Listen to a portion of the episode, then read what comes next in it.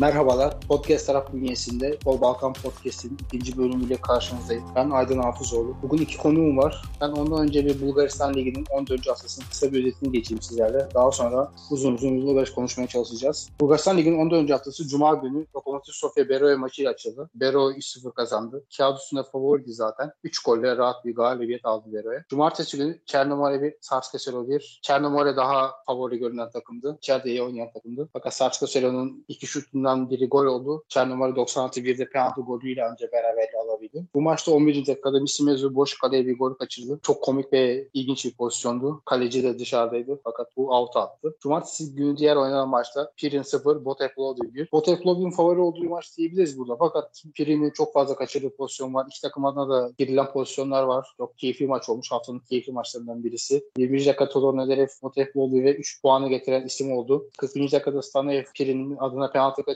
Kazanan Botep oldu. Pirin iyi top oynamaya devam ediyor içeride. Alt sırada yer alsa da. Botep oldu zaten ligin iyi takımlarından birisi. Üst sıralarda şu an ikinci sırada. Cumartesinin diğer maçında Slavia Sofia 0, eski Sofia 1. Bu en eski Bulgaristan derbisidir. Sofia derbisidir. Maviler burada kazanmayı bildiler. 60. dakikada Türk oyuncu Erol Dost Slavia Sofia'da ikinci sarıdan kırmızı kart gördü. 81'de Bilal Bari eski Sofia'ya galibiyeti getirdi. Svetoslav Butsov var. Slavia Sofia'nın kardeşinin çok güzel kurtarışları var. Yani geleceğin çok büyük kardeşi olacak bence. Onu her seferinde paylaşmaya devam ediyorum. Pazar günü oynanan maçta Arda 3, Botebrasa 2. Arda 2 haftadır bizim şansımıza 2-0'dan 2-2 yapıyor. Devamında 90'da bulduğu gollerle 3 kazanıyor fakat çok tehlikeli bunlar. Çünkü 71. dakikada Alex Petkov kırmızı kart gördü. 90 artı 3'te Tonislav Yordanov Spasyev'in asistinde galibiyeti getirdi. 2 haftadır direkt düşme hareketlerinden 6 puan aldı. Belki 6 puandan daha da fazlası demek. Pazar günü oynanan diğer maçta ise Ludogorets 1, Lokomotiv Plovdiv. Bunu zaten arkadaşlarla bu uzun uzun konuşacağız. Bir de şu an saatlerde başlamış olan CSK Sofia, CSK 1948 maçı var. Ki CSK'nın maçı diyebiliriz buna. Onun da şöyle bir hikayesi var. CSK Sofia 2014 yılında mağlup sebeplerden dolayı küme düşürülüyor. Başkan Grisha Ganche ikinci yer alan tek Slovesya'nın lisansını alıp CSK'ya aynı sene 3 ligde devam ettiriyor. Fakat en alt lige düşen CSK Sofia'yı taraftarları yalnız bırakmayıp takıma destek oluyorlar, bir takım kuruyorlar. O takım da CSK 1948 olarak zamanla yıllar içinde birinci kadar geçen sezon çıkmıştı. Aslında şu an mesela kısa bir özet geçecek olursam CSK Sofia diye bildiğimiz takım aslında şu an bir tek Sloveç. CSK 1948 diye bildiğimiz takım CSK Sofia. İkinci ligde yer alan Litek Sloveç için tamamen sıfırdan kurulmuş takım. Böyle üç başlı bir değişik bir durum var. İlk yarın ilk maçında CSK Sofia kazanmıştı. Hocalarını kovmuşlar daha sonra devamında. Şimdi bugünkü asıl konumuz Ludogorets'e geçelim. Mustafa ve Mehmet Akif bizlerle. Arkadaşlar hoş geldiniz. Hoş bulduk. Merhaba herkese.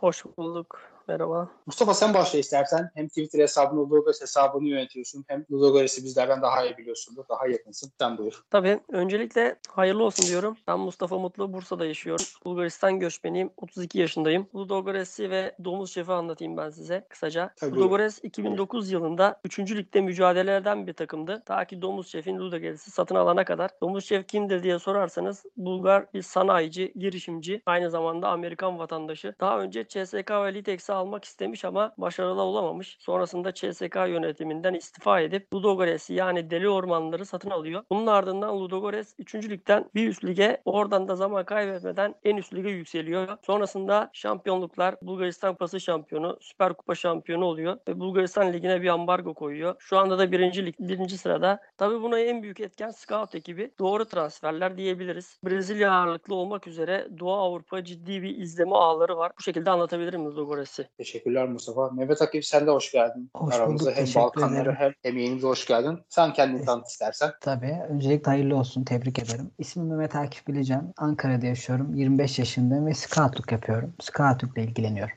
Ben Mustafa ek olarak Ludogorets'in tarihiyle ilgili birkaç maçı aktarayım sizlere. Tilo Domusçev 52 yaşında. Bu Fayman sahibi. İşte 2009 yılında 3. ligdeydi. 2011 sezonunda çıktığı ilk yılda 3 kupayı bir kereden kazandı. Devamında 10 yıllık bir hegemonya geldi. Ki devam edecek de bu. Öyle görünüyor. Hoca da Stanislav Ganichev 40 yaşında. İkinci yardımcı hocaydı. Yani şu an A takımı hocası fakat çok yeterli görünmüyor. Ludogorets tarihinde bazı maçlar ve oyuncular var. Oyuncu dediğimizde dikkaten Kozin Moti geliyor. Rumen oyuncu. 36 yaşında şu an spor direktörü olarak görev alıyor. 9 şampiyonluğu var var Ludogorets'te. Kozimoti'nin adı tribüne verilmişti. Onu da kahraman yapan maçlardan birisi. Ludogorets'in 6-5 Stabükes'i eledi playoff maçında. Ludogorets'in ilk şampiyon ligine gittiği maçtır bu. 119. dakikada Stoyanov kırmızı kart görüyor Ludogorets'te kaleci. Yerine Kozmoti geçiyor. Seri penaltı atışlarının iki tane penaltıyı kurtarıyor. Direkt takımı alıp şampiyon taşıyor. Kahraman gibi görünüyor. Hatta Ludogorets tarihinde dönüm noktaların birisidir. 5. yılında Ludogorets şampiyonluğa gitmiş oluyor. Ludogorets'in tarihinde iki tane şampiyon gruplarına kaldığı sezon var. Onun dışında elemelerde elendi.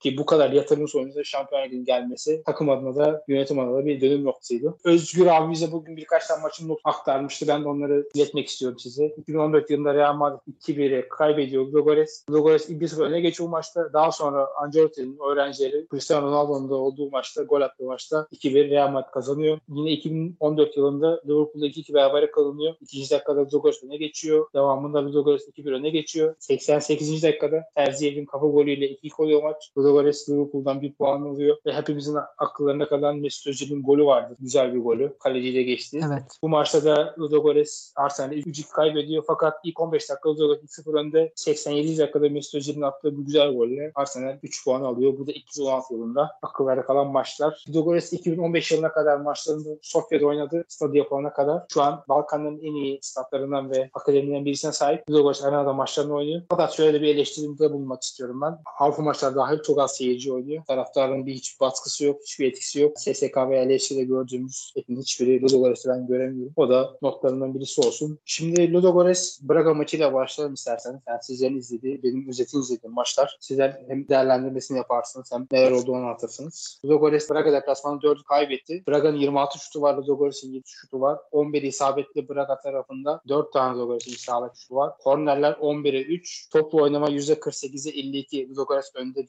diyebiliriz ama yani benim izlediğim özette hiç öyle bir durum yoktu. Braga bayağı bir gelmiş. Mustafa seninle başlayalım. Sen neler gördün? Daha sonra Mehmet bize teknik taktik olarak bir anlatır maçı. Sonra da Tabii Lokomotiv Plovdiv maçına geçeriz. Braga Ludogorets maçını özetlersek ilk 10 dakika iki takımın da orta sahada mücadelesi vardı. Karşılıklı kornerlerle geçildi. Braga tabii içeride oynama avantajıyla biraz daha önde oynadı. Vitinha ve Ricardo Horta çok etkili oldular. 20. dakikada da Braga Galeno ile sol kanattan tehlikeli geldi. Net bir pozisyon kaçırdı. 2 dakika sonra penaltı noktasının önünde Ricardo Horta'nın vuruşu üst direğe iki defa çarptı. Ludogorets defansı uzaklaştırdı. Braga baskıyı kurmuştu. 26. dakikada da Al Musrati'nin uzaktan vuruşuyla Kahlina topu elinden kaçırdı ve topu ağlara gitti. 30. dakikada da Sotilio'nun golüyle Ludogorets 1-1 eşitliği yakaladı. Biraz umutlandılar. 5 dakika sonra baskıyı iyice kuran Braga Medeiros'un golüyle 2-1 öne geçti. Golden 5 dakika sonra ara pasla Braga Galeno ile 3-1'i buldu. İlk yarı 3-1'lik skorla tamamlandı. İkinci yarı formalite maçı gibi iki takım da çok rahat oynadı bence. Braga'nın tehlikeli atakları ara ara devam etti. 4-1'i buldular. Ludogorets'te Igor Plastun da cevap verdi. 4-2 oldu ve maç da bu şekilde bitti. Mustafa teşekkürler. Mehmet sen şimdi istersen bir teknik analizini yap. Daha sonra Ludogorets'e sorun ne onu da konuş. Sen Tabii.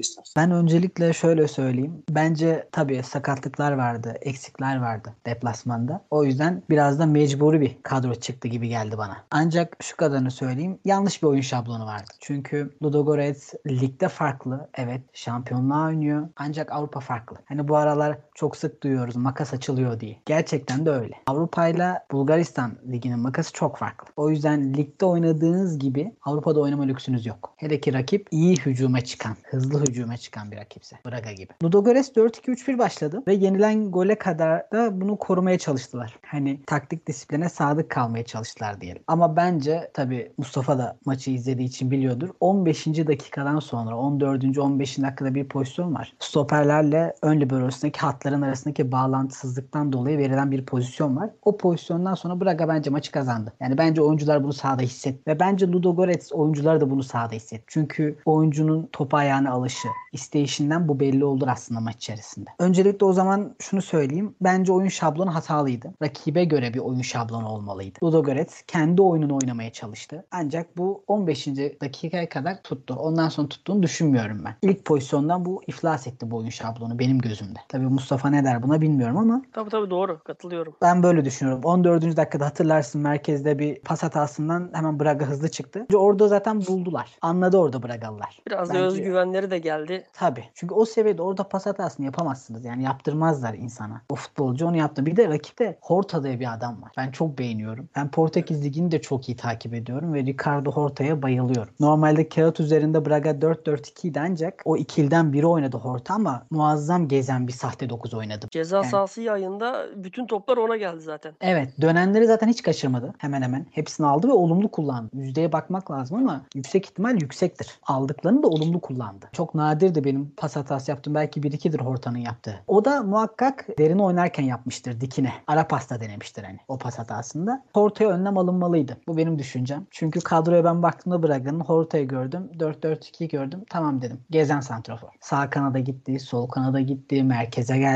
Stoperlerden birini de çekiyor bu arada gezerken. Ceza sahasının yayın orada çok boşluk vermiş oldu böylelikle. O yüzden bence onu özel bir önlem alınmalıydı diye düşünüyorum ben. Ama tabii burada bir onu da konuşacağız. Kadro yetersizliği var. O yüzden istenilen gibi bir sonuç gelmedi. Öyle söyleyelim. Öyle başlayayım şimdilik. Ben de 10 dakika özet izledim. Şu vardı. Flores defansif olarak şu şekilde şu an Türkiye Ligi'ni izleyenler belki Fenerbahçe bilirler. 3-5-2 oynuyor veya 3-6-1 oynuyor. Üçlü defans oynuyor. Fenerbahçe üçlüde ne yapacağını şaşırıyor. Ben Ludogorets'tan şeyi gördüm. Defans hattında hatta geçen Lisbon Beşiktaş maçını izleyenler vardı mutlaka. İstanbul'daki maçta veya deplasmandaki maçta Sporting Lisbon'un dörtlü veya zaman zaman beşli defans hattının gibi ne kadar düzgün hareket ettiğini gördükten sonra Ludogorets'in defans hattı çok dağınık. Arada ki özellikle sana da bugün yazdım hatta Ikoko. Sağ bekte çok adam kaçırmış. Orada bir takımın neredeyse %30 %40 atağını hep oradan gelmiş Braga. Ludogorets sonra karşılayan Ikoko'yu geçince veya arkaya bir pas atınca Verkaçlarla takımın defans hattı tamamen dağılmış. Ya ben Ludogorets'in defansına çok şaşırdım. İleride eksikler vardı zaten ama yani o kadar ki Ikoko veya işte diğer tarafta oynayan Sisinho bunlar takımın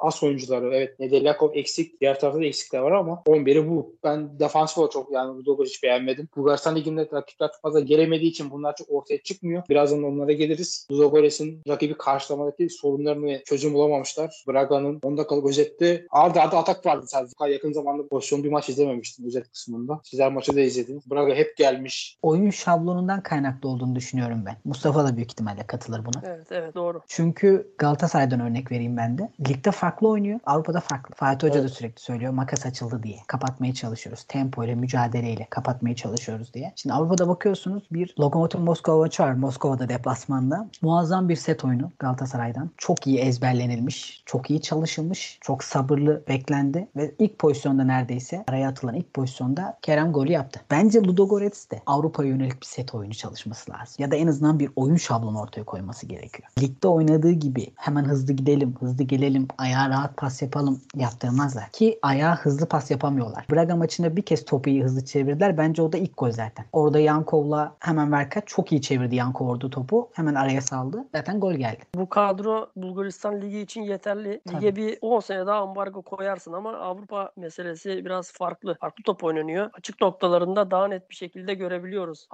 E, Avrupa'daki. işin ekonomik boyutu da çok önemli bence Mustafa. Evet. Aslında ekonomisi var. Ludogorets'in 3-4 tane iyi transfer yapabilir. Öncelikle forvet transfer yapacaklarını duymuştum. Biz grupta seninle konuşmuştuk onu sanırsam. Evet evet. Lig sonunda da aynen. yeni bir teknik Kesinlikle. adamla anlaşması gerekiyor bence. Ardından bir bek, bir ön libero. iki tarafı da oynayabilen bir ön libero olması gerekiyor. Evet. Zaten De- Despodov gibi bir forvet ve forvet arkası her yerde oynayan bir oyuncusu var. Transfer, kaliteli transfer yapması gerekiyor. Bence de bir de sol stoper eklerim ben. Evet, evet. Dörtleyelim. Çünkü oyunu kuran bir stoperi yok. Avrupa'da oynayan takımlar oyunu kaleciden başlatıyor. Çakılı oynuyor. Ludogorets'teki stoperler çakılı oynuyor. Topu alıp ileri gitmiyorlar. Kesici özelliklere sahipler. Ben öyle Evet, düşünüyorum. Kesiciler ve hava topları nitekim iyi. Hava hakimiyetleri iyi ama oyunu geriden kurmak çok önemli. Orada mesela bir tane stoperin diğer arkadaşlarına uyarıp hadi öne çıkıyoruz. Orta sahaya yapışıyoruz. Yaklaşıyoruz demesi lazım. Çünkü orta sahada kaptılan bir top direkt forvetle stoper veya Horta'yla atıyorum. Sisinho baş başa. Hemen birebir. Ki Horta'yı durdurmak akıllı oyuncu. Bir de ligde kafaya oynayan takımların bence artması gerekiyor. Seviye onun gerçekten çok düşük. önemli. Seviye çok düşük. Federasyon başkanına tekrardan seçilen Mihalov bir çözüm bulması gerekiyor bence buna. Sadece Ludogorets ve CSKA ile e, olmaz. transferleri söyledik de bir de hocanın oynatmak istediği oyun da bence farklı. Biraz daha Avrupa'ya yönelik maç içerisinde orta sahayı kalabalık tutmak adına bekleri içeri kat et. Atağa çıkarken bekleri böyle merkeze doğru gönderdi. Kanat oyuncuları çizgiyi açtı. Bunu denedi ama orada da birebirdeki olan yetenek gelmedi. Yani beklediğini alamadı hoca. Evet. Veya tam tersini yaptı. Kanatları kanat forvet gibi içeri gönderdi. Bekleri çizgiye gönderdi. Ama bu sefer de beklerin bunu kaldıracak temposu yok. Yani ayağı çizgiye bastığı zaman beklerin tempolu bek olması lazım. Çünkü oyuncu Evet. grubu buna müsait değilim diyor saha içerisinde belli. Oynatmak istediği oyuna müsait Yankov. Nitekim ben Yankov'u beğeniyorum, takip de ediyorum onu. Gonçalves o pas oyununa yatkın. işte pasla çıkacak. Oyunun iki yönlü oynamaya çalışıyor. E forvet forvet bence tamamen soru işareti. 3 maçta bir maç var 2 maç yok. Gezen forvet derken hayalet olanı kastetmedik ama Evet. o bir hayalet gibi çıktı bence. Ona uygun da değil. Şimdi oyuncuya da bir şey dememiz bu şablonda doğru değil. Çünkü oyuncu bence saha içerisinde belli ediyor ben bu şablon uygun değil. Ki geldiği pozisyonu attı aslında Braga deplasmanında. İyi bir takipçilik yaptı. Bir de bu seviyelerde kaçırmamanız gerekiyor. Ben öyle düşünüyorum. Skor 3-1 iken miydi? 3-1 iken. kaçırdık. Kimdi hatırlamıyorum ama şu an tam. Despodov. Despotov evet. Artık o seviyelerde o pozisyonu zar zor buluyorsunuz ki orada bir hata var Braga'dan. Onu orada kaçırmamanız gerek. Yapsanız 3-2 erkenden hem de. Daha farklı bir yere gidebilirdi belki maç. Hiç belli olmaz. Ki Braga yenilmeyecek Ben takım şunu değil aslında. sorayım o zaman. Aşkın abimin sorusu vardı burada. Tabii. Ludogorets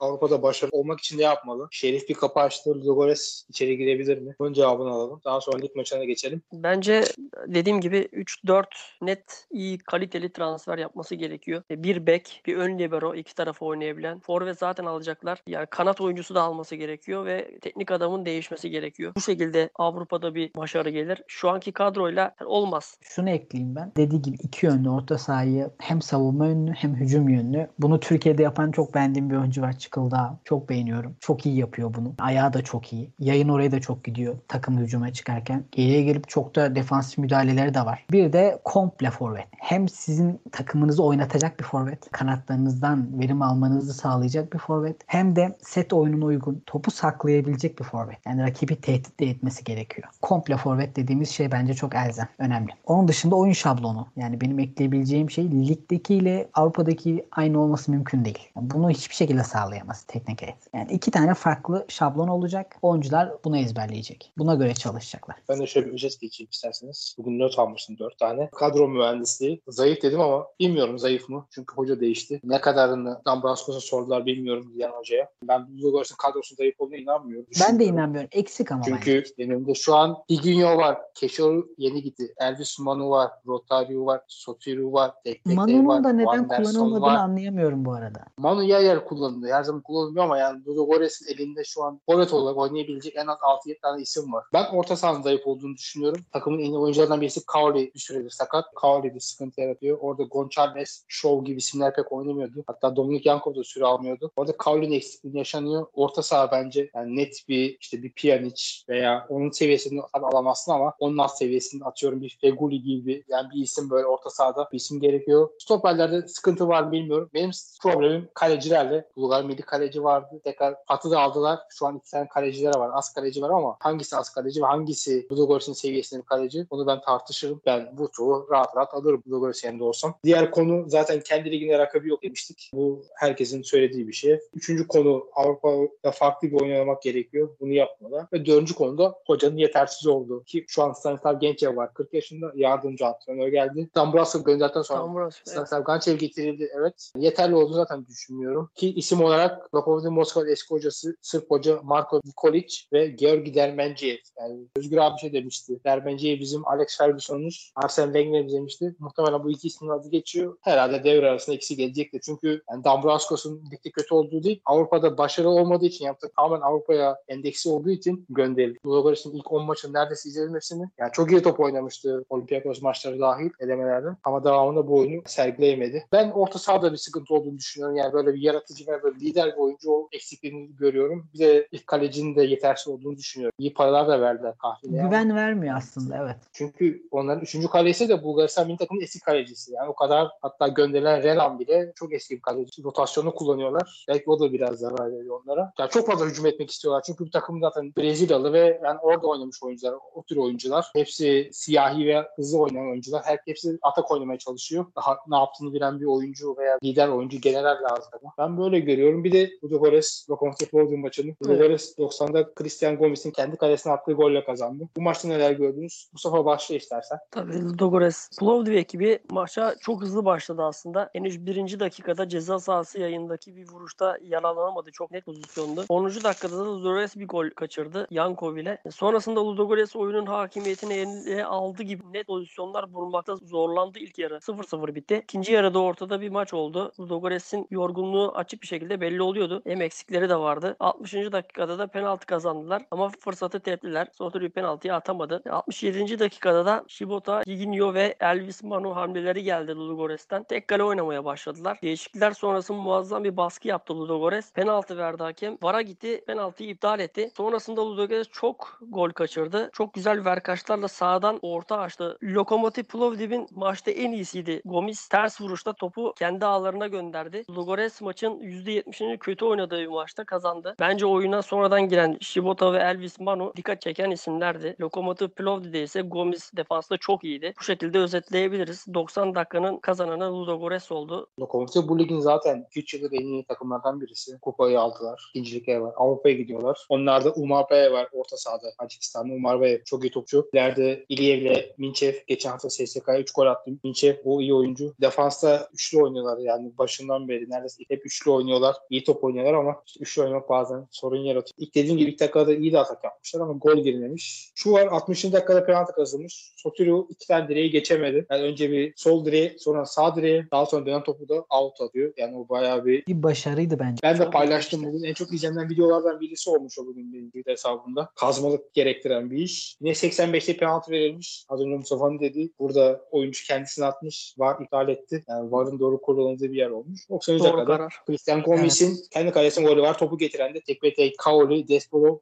Ludogorets en beğendiğim isimler. Tekbete orada işi bitirmiş. Mehmet sen anlat istersen teknik olarak neler gördün? Ben o zaman şöyle başlayayım. Sahaya ilk çıktıklarında ben rakibi açıkçası çok odaklanmış buldum. Plovdiv çok iyi odaklanmış. İyi hazırlanmıştı maça bu arada. Nitekim daha birinci dakika dolmamıştı sanırsam ilk pozisyonu buldular. Yani çok net bir pozisyon dışarı attılar. Yayın ceza sahasının içinden hatta belki de yayın oralardan. Onun dışında bence Ludo Gores'in maç 70'ten sonra başladı. Elvis Manu 70 gibi girdi oyuna. Bence maç oradan sonra lehine döndü Ludo Gores'in. Bu maçta da ne zaman oyuna girdi bence fark yarattı. Çünkü e, ileride top da tutabilen bir oyuncu. Ve onun dışında Tekbetey en çok çabalayan adam da herhalde maç içerisinde. Ben hatta grupta yazmıştım, konuşmuştuk. Rakip hata yapmadığı sürece Ludogorets'in gol atacağını düşünmüyorum diye. Kazanması zor diye. Çünkü kendi kalesine gol atan Gomis de. Bence o saniyeye kadar iyi oynadı. Oradan gelen bütün atakları havadan olsun, yerden olsun uzaklaştırdı. Bireysel bir hata yapmadı. 90. dakikada Ludogorets'in şansına gol geldi ve kazanmış oldu. Güzel bir galibiyet oldu tabii Ludogorets için. Çünkü Braga dönüşü, öyle maçlar dönüşü kazanmak. Bir de çok da iyi oynamadan kazanmak önemlidir. Moral olmuştur takıma muhakkak. Penaltı için bir şey ekleyeyim. Neden on başka oyuncu yok muydu acaba? Despotov'a kullandırdım. kaptanı. Aynen. Despotov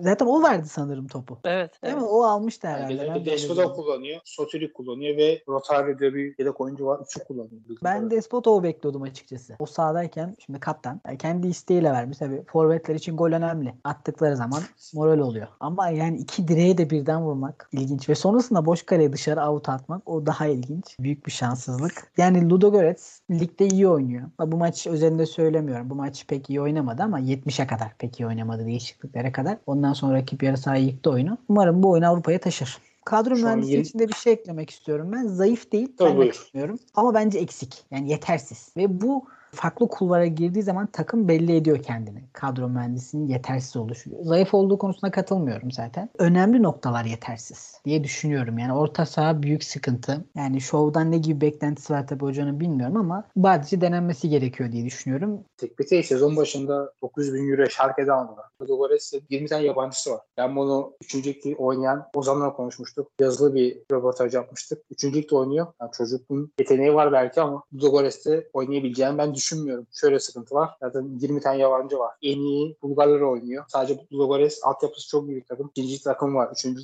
takımı var. Zaten birinci takım zaten lider 10 senedir şampiyon. Fakat oyuncular yeteri yabancı oyuncular olduğu için Bulgarlar illegal süre alamıyor. Ve aldıkları oyuncular şöyle bir oyuncular. Yani gidip Guimares takımından veya atıyorum Setubal takımından bir tane bir oyuncu getiriyorlar. Tamam potansiyeli var, yeteneği var ama yani bunlardan 10 tane oyuncu getireceğine 2 tane 3 tane biraz daha fazla paraya kıyıp veya 3 tane oyuncu yerine bir tane oyuncu alırsan o oyuncu seni yukarı taşır. Yani Ludogorets'in tüm oyuncuları 6, 7, 8 oynuyor. 9-10 oynayan çok az var. Kaoli var, Despolo var. Bir de Tekbete var bence. Onların hepsi 6, 7, 8'lik oyuncular. Yani seni seviyeni düşürmüyor ama seviyeye taşıyamıyor. Ludogorets'in bence en büyük sorunu bu zaten. Transfer konusunda sınırsız paralar var. Zaten o konuda hiç girmeyelim. Ki 20 tane oyuncu alabildiğine göre en az İyi bunlara parası 20 milyon para versen 20 milyon paran vardır. Yani diğer Tabii. 10 tane almazsın transferi. 3 tane yaparsın. Bence sıkıntı burada. Yani onların düşüncesi nedir bilmiyorum. Evet, Belki doğru doğru var. Görülmüyor. Evet. Tabii Ludogorets için önemli bence mesela. Takip edenler için önemlidir. Braga maçında görüntüsü var karşımda şimdi. Görünce aklıma geldi. Faal olmuştu yanlış hatırlamıyorsam. Şov bir faal yapmıştı. Sarı kart yediği pozisyon olabilir şovun. Kenar yönetimine dönüp eliyle bir 3 işareti yaptı. Orta sahada sayısı olarak üstünlüğünün alınmadığını, yetersiz kaldığını. Yani büyük ihtimalle kenar yönetiminden orada bir uyarı geldi. 3 kişiyiz gibisinden. Bugün o memnun olmaz. Yarın bakarsınız o sayı olmuş bir oyuncuyken 4 oyuncu, öbür gün 5 oyuncu. Hiç belli olmaz bu işler. Bir bakmışsınız ertesi gün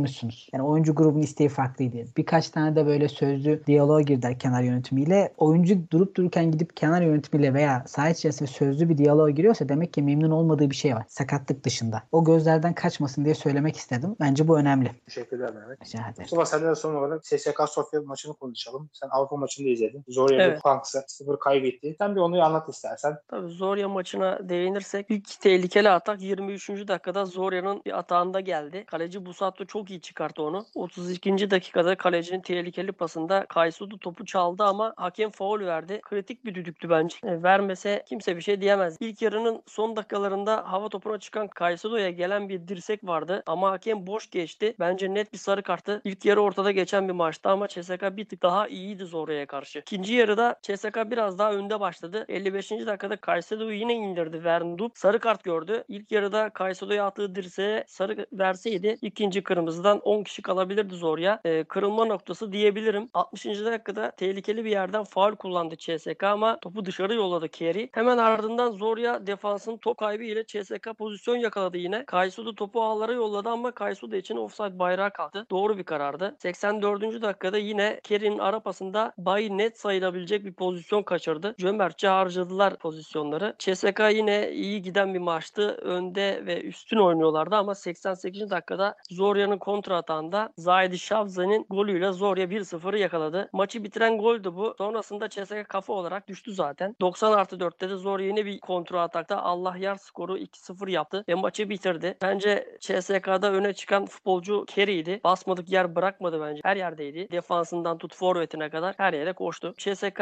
üstün oynadı ama kaybetti. Bence de Mustafa yani Avrupa'da zaten SSK'nın da Ludogorets'in bir puanı var. Artık devam etme şansları pek ileri görünmüyor. Bu podcast'ı burada kapatalım. Geldiğiniz için size çok teşekkür ederim arkadaşlar. Çok sağ olun. Biz teşekkür Biz ederiz. teşekkür ederiz. Herkese iyi akşamlar, iyi denemeler. Görüşmek üzere bir dahaki podcast'ta. Hoşçakalın.